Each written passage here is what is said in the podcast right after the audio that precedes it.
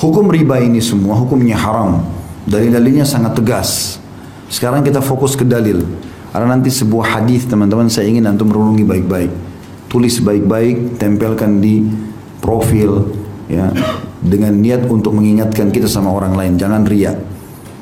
Ingat selalu tempel. Kalau bisa print, tempel di meja kerja. Tempel teman-teman perhatikan ini bahaya sekali, bahaya sekali. Saya bacakan dulu ayat itu hadis nanti yang saya bilang ya. Pertama firman Allah SWT dalam surah Al-Baqarah ayat 275. Kata Syekh Abu Bakar rahimahullah riba diharamkan berdasarkan firman Allah Subhanahu wa taala a'udzubillahi minasyaitonir rajim wa ahallallahu al-bai'a wa harrama riba Padahal Allah telah menghalalkan jual beli dan mengharamkan riba. Jual beli silakan transaksi jual beli. Riba tidak boleh. Ini saya pernah kasih contoh kalau soal ini ya. Jadi kalau misalnya seseorang mau beli mobil, dia nggak ada duit, maka dia boleh datang. Saya boleh datang kepada teman saya mengatakan, saya mau beli mobil harganya 200 juta. Bisa kamu beliin nggak? Oh bisa saya beliin. Tapi saya jual sama kamu ya Khalid ya, 220 juta. Jadi awal akadnya apa? Terakhir jual beli. Dia beliin saya, saya beli dari dia. Saya udah tahu modalnya berapa. Dia sudah ambil keuntungan.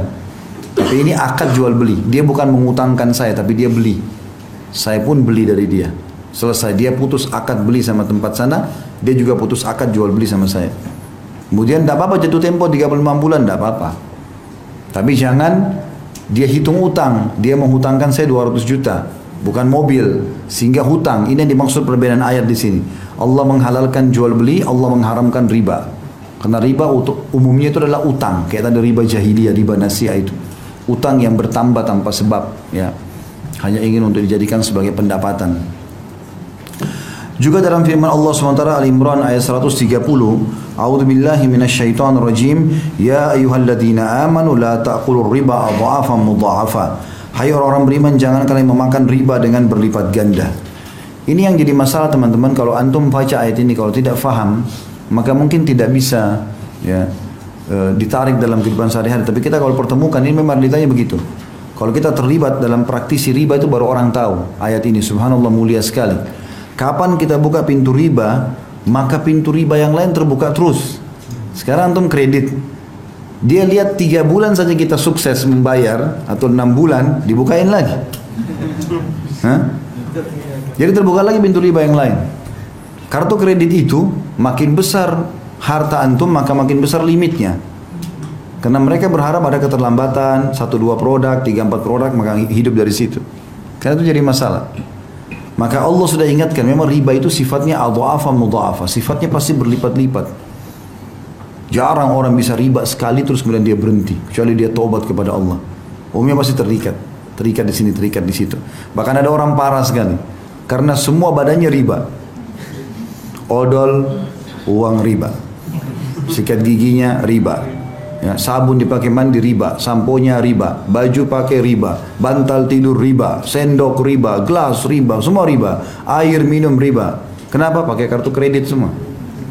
Belanja bulanan gesek, yang ba yang bayarin bank. Uang riba bukan? Bagaimana antum hidup begitu dari riba semua? Susu anak riba, celana dalam riba. Haram semua. Gimana caranya nggak sadar ini? Maka ini poin tangkap dulu contoh ini ya. Saya akan hubungkan dengan hadis yang saya bilang tadi supaya betul-betul harus kapok ini berhenti nggak boleh tidak. Dan jangan takut berhenti teman-teman sekalian karena bahaya sekali ancamannya berat. Ya. Maka dia akan terus berlipat-lipat itu. Seperti kasus kita bilang, enggak saya tidak kena bunga kok. Misalnya tadi kayak riba nasiah. Tapi kalau antum telat jam 12 malam lewat satu menit saja, udah kena. Oh kan bunganya cuma 50 ribu. Bukan masalah 50 ribunya, kena hukum ribanya. Riba itu mau satu rupiah ke atau sepuluh ribu rupiah sama saja. Dia intinya kena riba. Itulah. Kemudian Nabi SAW merincikan kedua ayat di atas. Sabda pertama adalah hadis Abu Daud nomor 333, Ibnu Majah nomor 2277 dan Tirmidzi nomor 1206 dan beliau mensahihkannya. Kata Rasulullah SAW, La'anallahu akilar riba wa mu'kilahu wa syahidaihi wa katibah. Allah melaknat pemakan riba. Makna melaknat diangkat berkah hidupnya. Kalau makan tidak pernah cukup, pakai baju tidak pernah cocok, rumah tangga ribut terus, ada anak sakit, macam-macam. Allah melaknat pemakan riba, pemberi riba yang mengambilnya dan yang memberikan dua orang saksinya dan pencatatnya. Pegawai, staf, tulis, tanda tangan, ya segala macam sama. Masuk dalam masalah ini. Berarti tidak ada yang bisa lolos nih. Kan, kena semua. Saya kan cuma pegawai, tidak tahu apa-apa, nggak bisa. Siapa suruh kerja di situ? Ya, nggak bisa. Haram haram. Ya, nggak bisa kita cari halal ya teman-teman. Ya. Lebih jelas lagi hadis Nabi Shallallahu Alaihi Wasallam perhatikan baik-baik. Dikatakan oleh Nabi SAW dan hadis ini diriwayatkan Imam Ahmad nomor 21450. Sanadnya dikategorikan sahih. Renungi baik-baik hadis ini. Kata Nabi SAW, dirham riba ya'kuluhu rajul wa huwa ya'lam ashaddu min sittin wa thalathina zanyah. Satu dirham dari hasil riba yang dimakan oleh seseorang sedangkan dia mengetahuinya dosanya lebih berat daripada 36 kali berzina. Antum zina sama satu, dua, tiga, empat, tiga puluh enam perempuan itu baru sama dengan satu dirham riba. Satu dirham itu satu sepuluh ribu rupiah, lima ribu rupiah. Ambil bunga bank. Itu sudah tiga puluh enam. Bagaimana kalau kita kerja di sana gajinya lima juta? Nah, yang hitung sendiri. Kalau satu dirham enam kali berzina, kalau sekian juta berapa kali itu? Ini zina loh ini. Dan ini teman-teman sekalian Nabi SAW memberikan gambaran agar orang faham karena umumnya zina orang tahu itu haram. Gitu. Zina sama perempuan yang tidak halal bagi laki-laki itu orang tahu bobotnya berat. Selalu diingatkan. Di sini Nabi SAW datangkan satu dirham riba. Bukan Nabi mengatakan misalnya seratus ribu dirham riba. Enggak, satu dirham riba. Paling kecil. Sama dengan 36 kali zina. Sudah faham sampai sini? Ini hadis yang lebih tegas lagi. Perhatikan setelahnya. Kata Nabi SAW ini luar biasa teman. Saya kalau baca ini merinding, subhanallah. Hadis ini tegas, ini yang saya bilang tadi. Hadis ini disohikan oleh Imam Hakim dalam kitab Mustadraknya. Kata Rasulullah SAW, Ar-riba thalathatun wa sab'una baban aisaruha ayyankiha rajul ummah wa inna arba riba irdur rajulil muslim.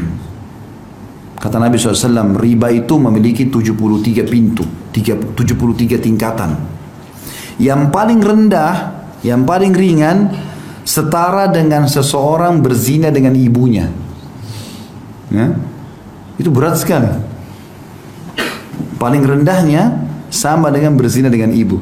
Teman-teman harus tahu ya, dalam bab zina hukumannya beda-beda. Level-levelnya.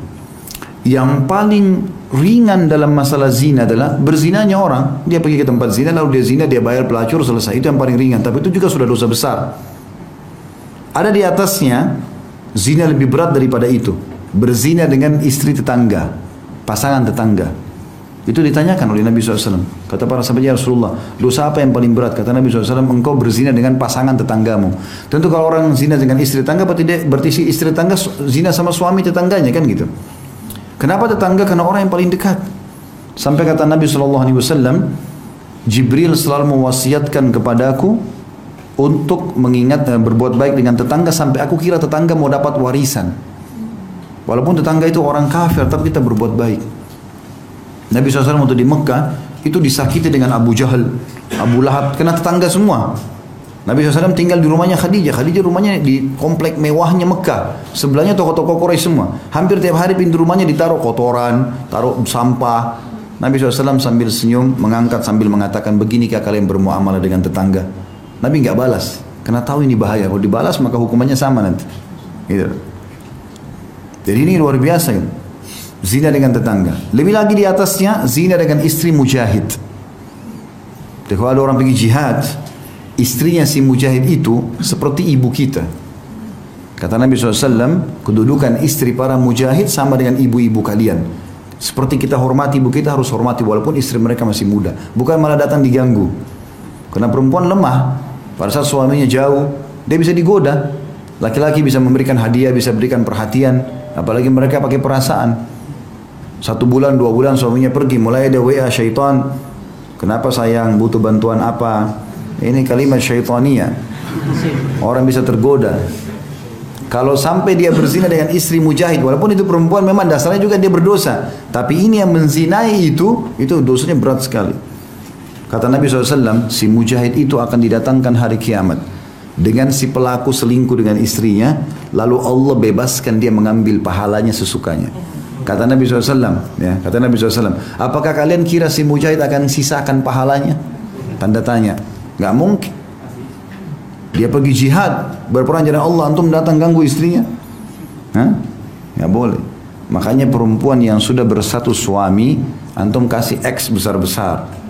Sudah selesai urusannya. Mau cantiknya seperti bulan, ada cerita. Udah haknya si laki-laki itu. Karena tidak ada poliandri dalam Islam. Gak mungkin lagi perempuan punya dua suami. Haram. Antum minta kepada Allah diberikan istri yang baik. Kalau sudah jadi istri orang, selesai urusannya. Jangan pernah sentuh wilayah itu. Karena ada orang punya penyakit itu. Pernah di, ada orang tanya saya di pengajian Ustaz, saya punya masalah dalam ini zina karena saya suka ganggu istri orang. Karena dia berpikir kalau orang sudah menikah, mudah kalau dia berzina pun tidak tidak ketahuan karena sudah ada suaminya. Beda kalau masih gadis nanti hamil di luar nikah. Makanya dikasih posisi dalam zina tinggi. Yang lebih tinggi lagi daripada istri mujahid adalah berzina dengan mahram. Anak sama ibu, anak sama ayah, ya, saudara sama saudarinya. Ini paling tinggi. Sampai kalau zina sama mahram ini, kan hukum zina itu teman-teman kalau dia berzina kepergok sebelum nikah, dia tidak menikah masih bujang atau gadis hukumnya dicambuk 100 jerah dan diasingkan satu tahun tapi kalau sudah nikah dia apa dirajam gitu kan? Tapi khusus yang zina sama mahramnya mau sudah nikah atau belum nikah rajam langsung. Hukuman mati. Karena bahaya kalau lahir kalau hamil pun ini bahaya. Anak ini statusnya gimana? Masuk dalam mahram hati-hati mantan pasangan orang tua. Ya? Misal seorang duda punya tiga anak laki-laki. Umurnya si duda ini 50 tahun. Anaknya paling tua umur 25 tahun misalnya. Lalu sekarang dia nikah lagi sama perempuan umur 20 tahun. Berarti istrinya sekarang lebih lebih muda daripada anaknya yang pertama. Tetap ini ibunya ini. Mahram abadi. Kalau ayahnya sudah menikah, ini ibunya. Seperti ibu dia, mustahil. Nggak ada apa-apa, nggak boleh apa-apa. Sampai pernah di zaman Nabi SAW ada orang menikahi mantan istri ayahnya. Oleh Nabi SAW diutus seorang sahabat disuruh hukum. Ya, Disuruh hukum kemudian diambil hartanya sebagai harta rampasan perang, seperti rampasan perang. Itu bahaya sekali. Nggak boleh gitu kan. Jadi mantan pasangan orang tua juga masuk di sini. Sama juga dengan tidak ada namanya mantan bertua, tidak ada mantan anak mantu. Kalau sudah dinikahi oleh anak kita berarti mahram kita abadi walaupun anak kita cerai dengan pasangannya.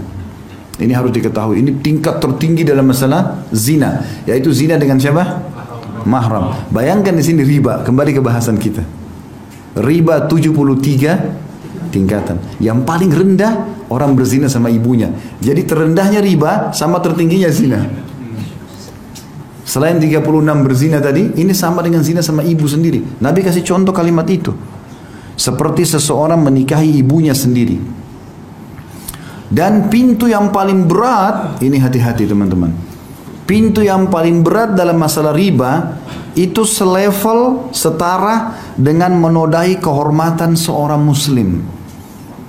Faham gak ini? Saya ulangi ya. Tertinggi dari zina adalah zina dengan mahram. Terendahnya riba sama dengan ini.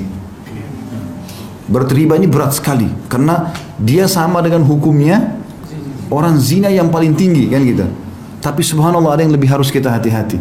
Tertingginya riba itu dosanya selevel dengan mencoreng kehormatan seorang muslim.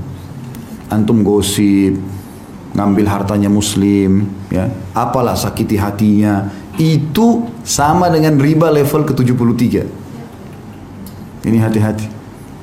Jangan antum buat masalah sama orang. Jangan sentuh hartanya orang, jangan hina orang, jangan caci maki, jangan buat musuh. Apalagi muslim, bahaya sekali. Bisa ditangkap nggak bahayanya nih?